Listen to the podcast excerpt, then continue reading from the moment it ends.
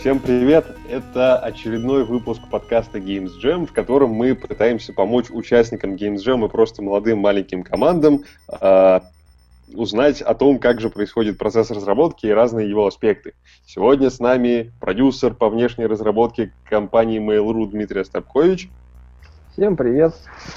И просто продюсер Виталий Черемисин. Всем привет! Невал. Невал, пойдет тебе. Просто продюсер Невал. Да.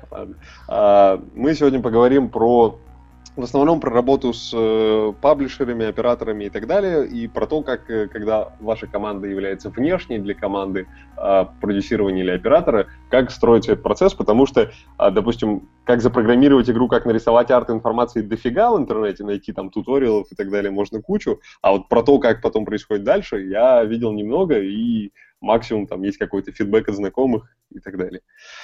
Окей, пойдем с самого начала. А, когда мы приходим к паблишеру, либо пишем ему письмо, либо как-то знакомимся, на что нужно делать ставку, какие сильные свои сильные стороны, сильные стороны своего проекта показывают.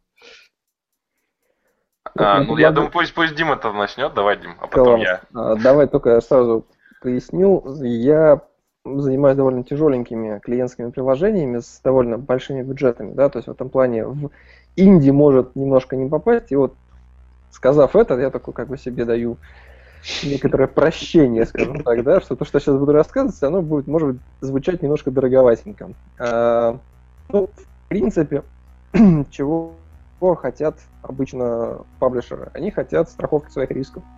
Риски есть, э, ну, там, совсем базовые, они заключаются в том, что команда, если вообще не было никакого опыта, не факт, что вообще сможет доделать продукт. То есть э, любые записи в портфолио, они как бы хороши. А, первая. Вторая вещь – это ну, разговор на английский. То есть если вот он нормальный, понятный, и там в команде есть несколько человек, которые готовы транслировать фидбэк, готовы общаться на английском, это все будет хорошо. То есть, ну, сильно лучше, да, там, причем именно и как говорить, точно так же и общаться по e-mail.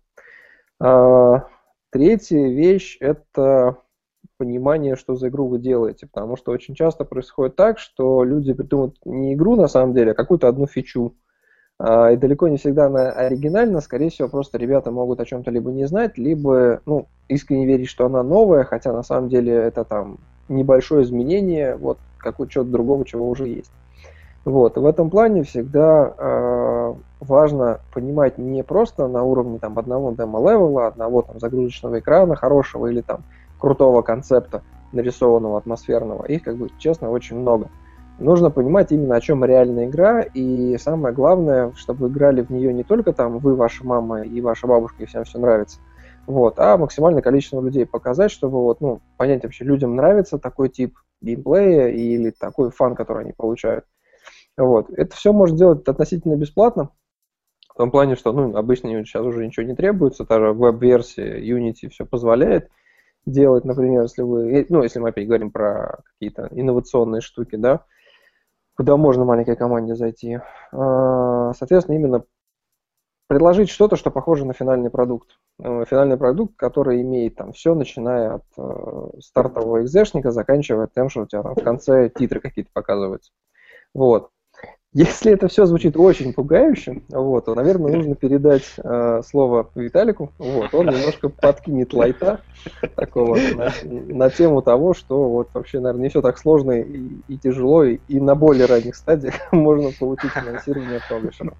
Да, потому что у меня есть реальный опыт э, продажи игры издателю, причем мобильной, и причем сделано на Unity, и это было сделано, когда мне было что-то сколько 21, по-моему, что-то такое. То есть практически на старте Unity и на старте мобилок. Вот. Э, и э, первым делом, конечно, что я сделал, это я собрал прототип.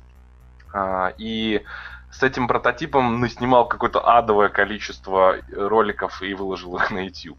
Вот, то есть, э, то есть я всячески пытался, и, во-первых, себе, во-вторых, потенциально людям, кто будет смотреть э, на эту игру, объяснить вообще, что это такое.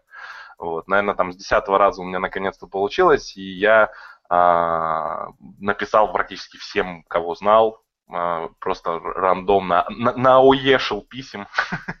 вот, и а, в итоге несколько э, издателей, включая российских, тоже заинтересовались, но практически все, когда увидели, что а, там только прототип, мне сказали, ну, чувак, как бы нет, сори, все дела. Вот, но а, и, и, и пока я это делал, я по, продолжал пилить версию. То есть у меня была, а, там, у нас была группа людей, четыре человека, мы продолжали разрабатывать. И на самом деле процесс поиска, наверное, затянулся где-то примерно на три месяца. Вот, и за три месяца мы смогли уже собрать там первые два-три левела. А, продолжал я апдейтить все эти YouTube-видосы. И в итоге, короче, на, на нас обратил внимание Big Fish Games. Вот. И, а тогда Big Fish Games, у них была очень прикольная стратегия, они вообще скупали все. То есть э, рынок был э, практически Blue Ocean, только появился там People хавал, как, как говорится, все игры, и поэтому, конечно, они сильно как-то так, ну, как, какой-то стандарт качества у них, несомненно, был, но они сильно не, не были капризными, и поэтому, а мы, тем более, маленькая команда, не надо там много денег, чтобы а, нас обрадовать, вот. И в итоге а, связался с нами продюсер из Австралии, сказал, что пацаны у вас все очень круто и похоже на Draw, короче. А чтобы было понятно, мы, мы делали игру, которая является клоном, есть на PC такая игрушка, называется Обулис.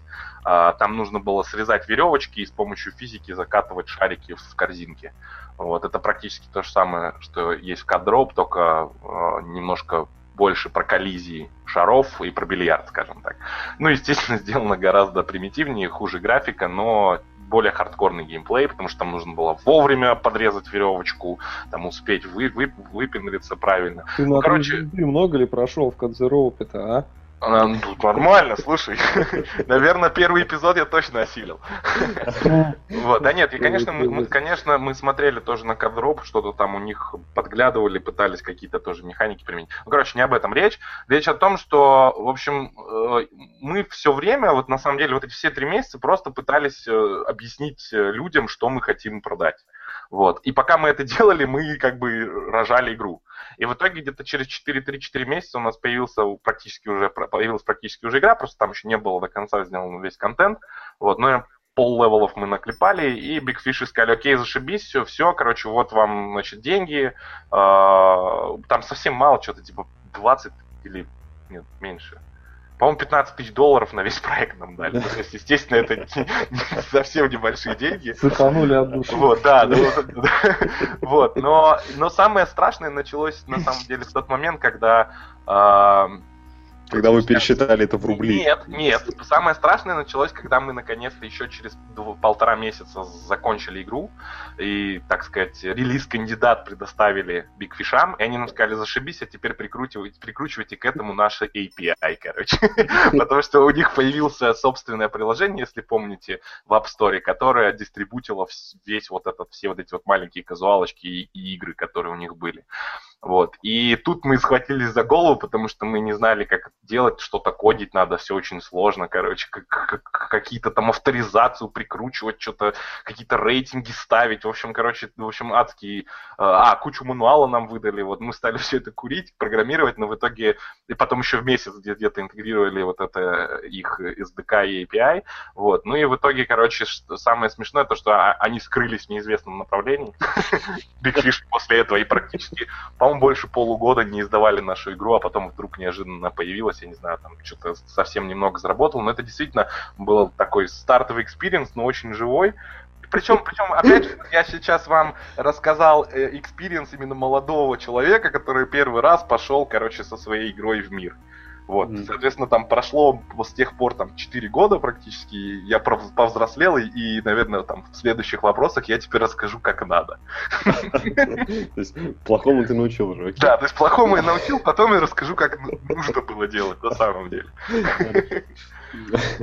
А, ладно, окей. Допустим, мы прошли, нас э, издатель заинтересовался в нас, э, нас взяли в продюсирование. Как выглядит, э, прямо можно на примерах повседневных задач объяснить, как выглядит работа с удаленным продюсером или с компанией-оператором. Э, вот давайте в той же схеме Дима расскажет, как бывает у сложных, больших, дорогих проектов, а, а Виталик расскажет, как бывает у мобилок среднего и ну, среднего Малого. Среднего и 15 тысяч долларов ценового диапазона.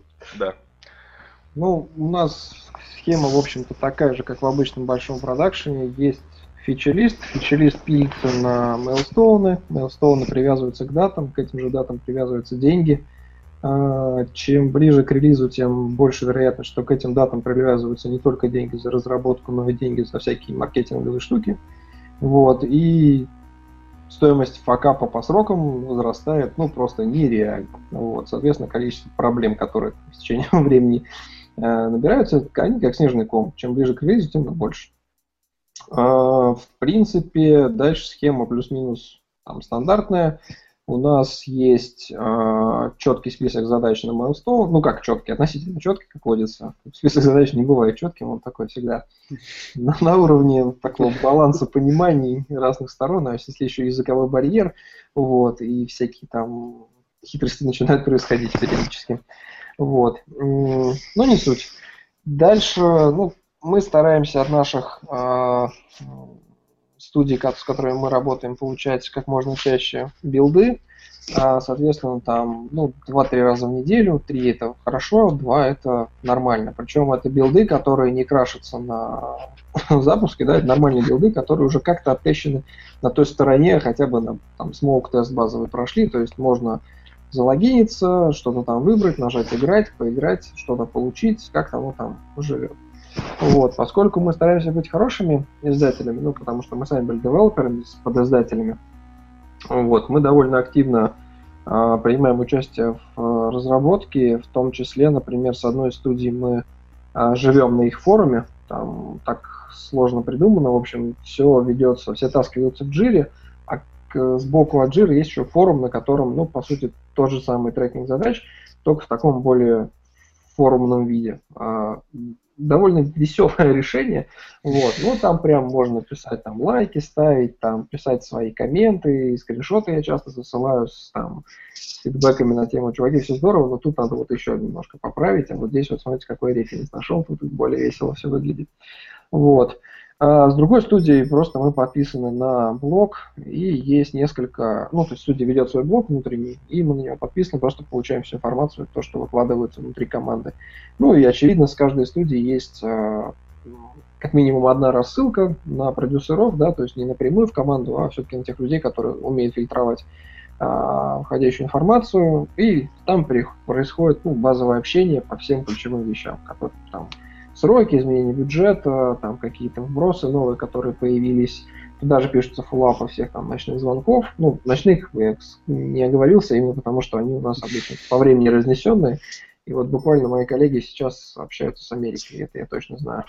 Вот. А, ну, собственно, такого рода общение, оно вполне себе стандартное. Единственное, что так оно обычно в реале проходит а, в офисе, а тут оно проходит время удаленно.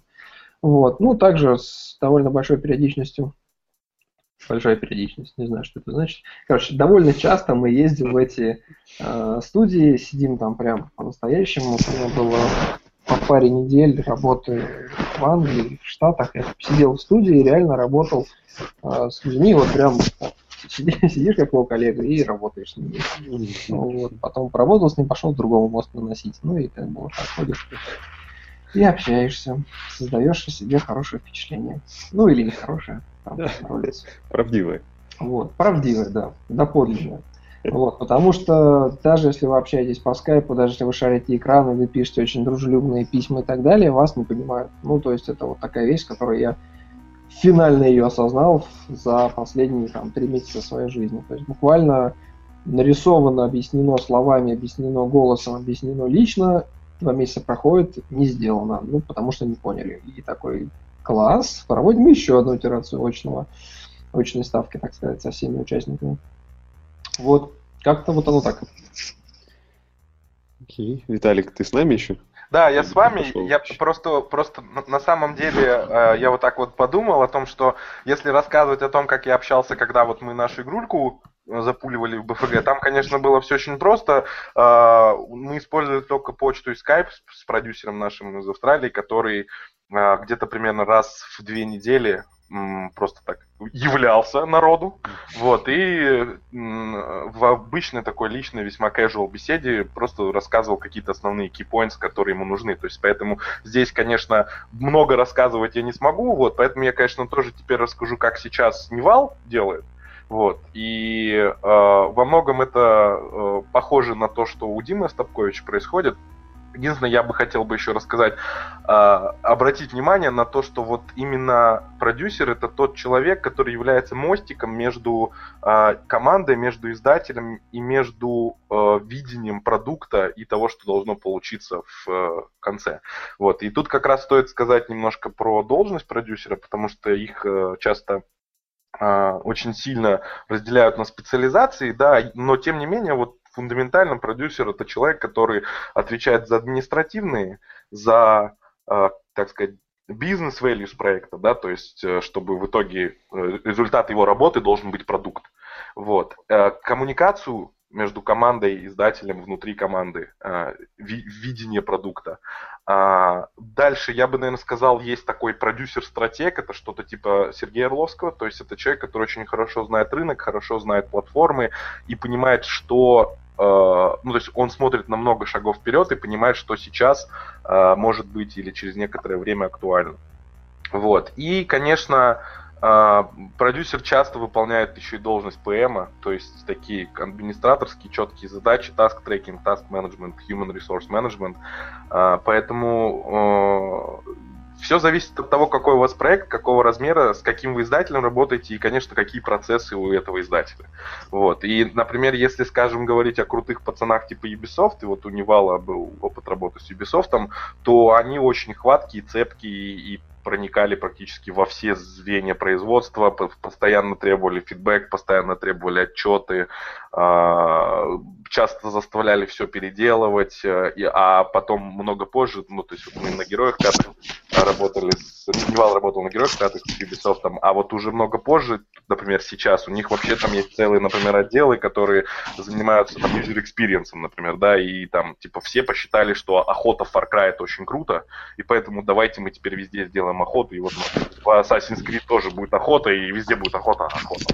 Вот, то есть, э, и, и это тоже, ну, то есть, фича, которая транслируется в студию. А, я уверен, что, например, студия, которая разрабатывает игру, а, ну, часто агрится, и часто видение конечного продукта у нее сильно отличается от того, что есть у издателя. И, например, мы хотели ну, там, сделать, например, космическую леталку-стрелялку, а в итоге это получился э, тактический космический XCOM какой-нибудь, да. Вот такое тоже, к сожалению, бывает, но это во многом связано вот как раз с тем, что задача продюсера превратить вашу игру в продукт. Тут, наверное, не самая важная тема, что э, очень часто команда, особенно если она молодая независимая, считает, что ну, издатель всегда не прав. Вот, это прям вот вот оно постоянно так. Вот. Конечно, часто издатель не прав, но иногда он реально понимает, что можно продать, а что нельзя. По крайней мере, что он может, что он конкретно сможет продать, а что не сможет. Вот. И люди далеко не всегда готовы идти на вот эту вот, а, на эту встречу, ну, так. Okay. То есть, ну, нужно всегда командам быть готовым к компромиссам, потому что э, те позывы в их организме, которые будут говорить, что да что они нам тут советуют, мы тут сейчас, они, как правило, ложные, и издатель и продюсер, он всегда тоже заинтересован в том, чтобы ваша игра э, принесла да, это, это деньги, тоже... принесла вам тоже.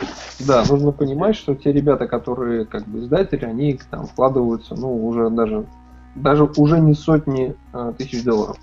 Вот, и они думают о том, как это вернуть назад. Они нередко бывают слишком осторожными, например, да, но тем не менее нужно понимать, что у них есть своя мотивация. Это не просто так они там хотят дурака валять.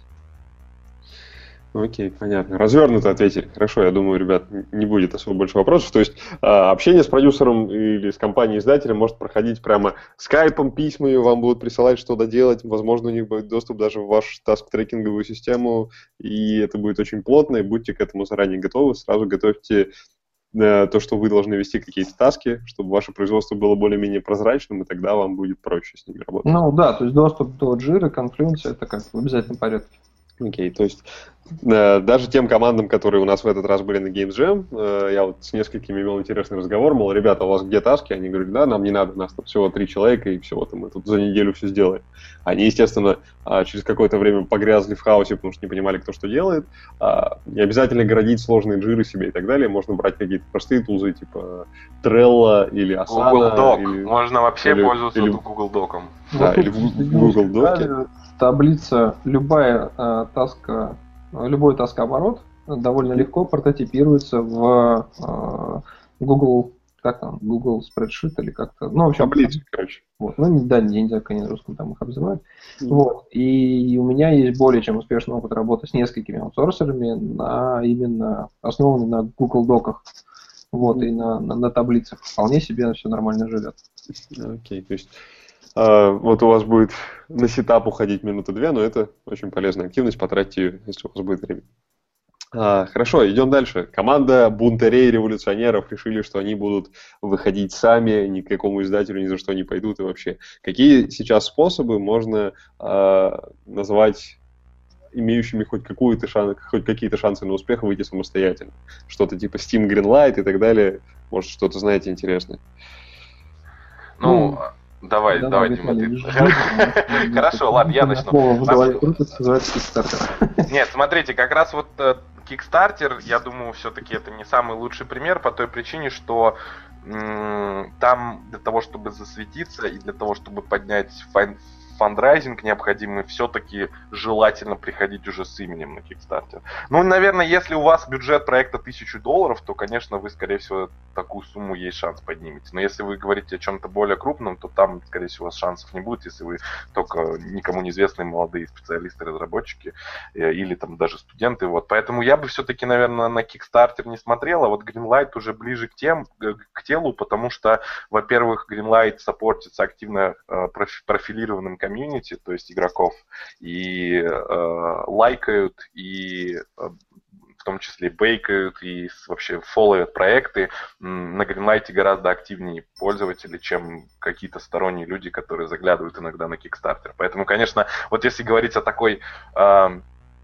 площадке, где можно засветиться, то все-таки, наверное, для независимых разработчиков, молодых, Greenlight это, пожалуй, одно из лучших Э, то, что есть на рынке сейчас. Но там еще можно посмотреть, есть всякие мод DB. Вот, там, например, если вы делаете игру на каком-нибудь движке, Unreal Engine, я не знаю, там Half-Life, вы можете попробовать э, там засветиться в виде мода, например. Потом э, есть варианты вообще там какие-нибудь более дикие, хардкорные, можно попробовать что-то профилированное. Вот я, я, я так немножечко э, поговорю о, об одном из проектов, который э, мне понравился на Games Jam. Там ребята представили игру, в которой человечком можно управлять с помощью различных операторов программирования, типа if, then, а, он там прыгает, скачет и так далее. То есть, соответственно, это и цель этой игры обучить э, человека логически мыслить, да, там, а потенциально сделать там программиста из него. И, соответственно, и мы предполагаем, что эта игра может быть интересна людям, кто э, любит кодить, да, или, или вырастут кодеров. Соответственно, возможно, вот, скажем, э, пиарить и как-то пытаться засветиться с такой игре, с такой игрой имеет смысл на каких-то профильных мероприятиях. Опять же, вот, э, возможно, геймс-джемах, возможно, каких-нибудь э, выставках или профилированных там конкурсов юных разработчиков и так далее. Вот. И это хороший пример того, как можно с помощью такого внешнего publicity какого-то, непрямого даже, э, привлечь внимание к своему проекту. Окей, круто. Э, Дима, у тебя есть какие-нибудь козыри в рукаве про то, как выйти проектом самим? Или пойдем дальше? Да, наверное, Виталий все сказал, потому что, okay. ну, так получается обычно, что до тех пор, пока ты, э, скажем так, пока ты совсем молодой и такой независимый, независимый, даже до чего-то показабельного сложно дойти. То есть обязательно нужно хоть какое-то финансирование, а там дальше уже вот это все. Понятно. Ну, идем дальше. А, про конкретику, я думаю, на этом можно останавливаться, потому что у нас очень широко получилось ответить на первые два вопроса, которые э, нежданно-негаданно покрыли три следующих, которые я даже задавать теперь не буду.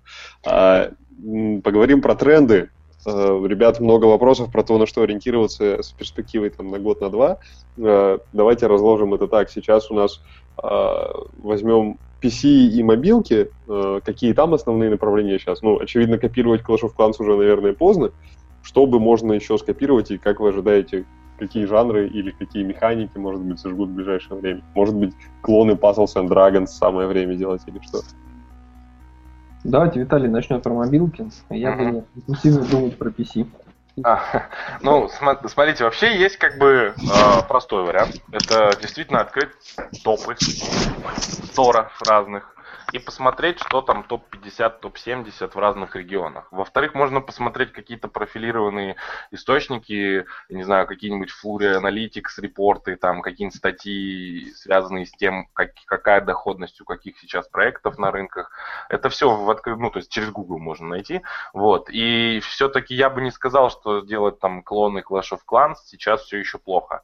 То есть, наверное, если вы просто скопируете Clash of Clans, то э, это будет бестолково, но если вы попробуете как-то интересно скопировать Clash of Clans, в принципе, ну, шансы есть. А, если говорить о чем-то таком более ну, типа, что потенциально может быть трендовым, вы знаете, я хочу сказать, что вот мобильный рынок, он как раз э, забавен тем, что он дико непредсказуемый, и он очень хитривен. То есть, например, завтра выходит какая-нибудь игра от электроников, которая, не знаю, там, про мальчика, который с помощью ультразвуков, и надо орать в телефон, и, короче, э, таким образом ты можешь э, перемещаться, да, без приколов. Она может зажечь, и все таки будут читать репу и думать, блин, вот это поворот, короче. И, и, ну, и в частности, вот, например, если вы видели, да, есть такая игрушечка, называется Clumsy Ninja, а, в App Store. Mm-hmm. Она сделана на физическом вот этом движке Эйфория, который называется, на котором делался там Max Payne 4, э, этот э, Max Payne 3, потом GTA 4, 4. И, собственно, там игра про то, что ты можешь э, как тамагочи играться с ниндзей там что-то тренировать его, но прикол в том, что он весь интерактивный, его можно там пощекотать, за руку подергать, э, за, не знаю, там потренировать его на батуте, им попрыгать и так далее. Вот. Так вот, э, э, и к чему я это сказал? К тому, что очень часто в mobile э, рынке технология и именно формат общения пользователя с устройством определяет, э, ну, как бы какой геймплей какой жанр может быть интересным. Это с точки зрения таких совсем больших вещей, а с точки зрения э, что-то, ну такое, что-то более про софт, нежели про технологию, наверное, игры с различным микро и макро-менеджментом. То есть это спортивные менеджеры, это все еще всякие сити-билдеры, это там, я не знаю, dungeon keeper ы и так далее, там, то есть игры, в которых э, у, у игрока есть такой pocket management, то есть он достает свой телефон, у него там есть какие-то таблички, ресурсы, э, человечки, он может их ними управлять, лемминги, я не знаю, ну, в общем, э, это довольно хорошо всегда живет на мобилках, и я думаю, еще очень долго будет жить.